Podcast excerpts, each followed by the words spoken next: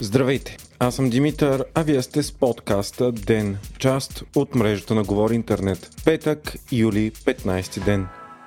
Днес президентът Румен Радев провежда консултации с всички политически сили, за да реши на кого да даде третия проучвателен мандат за съставяне на правителство. Всички запазиха досегашните си позиции, като ГЕРБ, ДПС и Възраждане са за нови избори. Изглежда обаче, че доскорошната четворна коалиция е готова на компромиси в името на това да се избегне политическа криза и да се състави редовно правителство в рамките на това народно събрание. Най-важна бе позицията на Има такъв народ, които сложиха край на предишния кабинет с оттеглянето на доверието и подкрепата си от него. От партията на Трифонов заявиха, че са готови на реконструиране на досегашната четворна коалиция, настояват за правителство от експерти и обединителна фигура за премиер. Тошко Йорданов заяви, че няма да чертаят предварително червени линии, но искат Кирил Петков и Асен Василев да стъпят в страни. Според Йорданов трябва да има правителство за между шест и дванайсет месеца, за да се справи то с най-неотложните кризи. От БСП също искат да има правителство, но то да не е експертно, а от политически лица, за да има ясно носене на политическа отговорност, а министър-председателя трябва да продължаваме промяната като първа политическа сила. Самият Кирил Петков пък заяви, че условието партията му да се включи в каквито и да е било преговори за реализиране на правителство е третият мандат да попадне при БСП или Демократична България. По време на срещата с Продължаваме промяната, Радев не пропусна да изтъкне проблемите с несигурността за доставките на газ, предстоящото емитиране на държавен дълг за осем цяло и пет милиарда лева в условия на растящи лихви, бавещо се законодателство,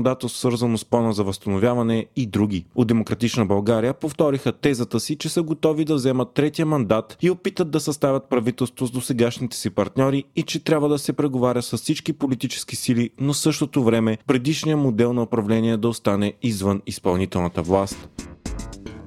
Парламентарната антикорупционна комисия изслуша днес главния прокурор Иван Гешев. Причината е, че Европейския парламент разпространи писмо, изпратено от българската прокуратура, което прави опит да изчисти реномето на Бойко Борисов, свързано с изтеклите печално известни снимки с неговото чекмедже, пълно с пачки от петстотин евро и златни кюлчета. Според европейски депутат в писмото пишело, че петорна експертиза доказала, че снимките са манипулирани. Това предизвика всеобщо възмущение, тъй като независими медии и журналисти вече направиха множество експертизи, които показаха, че снимките са автентични. Самият Борисов така не отрече тяхната автентичност, а заяви, че са постановка и парите и кючетата били внесени, докато той е спял или го е нямало. Писмото от прокуратурата бе прочетено от чешкия евродепутат Томаш Здеховски от Е Н П, Европейската парламентарна група на ГЕРБ. Това предизвика изненада в самия Европейски парламент, защото такава тема не бе включена в дневния ред. Писмото обаче е включвало предимно стара информация от разследване на прокуратура от края на две хиляди и двайсета. Иван Гешев заяви пред българската комисия, че не е изпращал на Европейския парламент нова информация за разследването. Той каза, че става въпрос за постоянна служебна кореспонденция между българската прокуратура в отговор на въпроси, задавани от евродепутати. Остава обаче въпросът, защо депутатът от Е Н П е решил да обяви, че снимките са манипулирани и то точно в такъв момент. Случилото се провокира скандали и обвинения за намеса във вътрешните работи на страната, както в Европарламента, така и у нас, където писмото стана в последните дни една от основните водещи новини по медиите.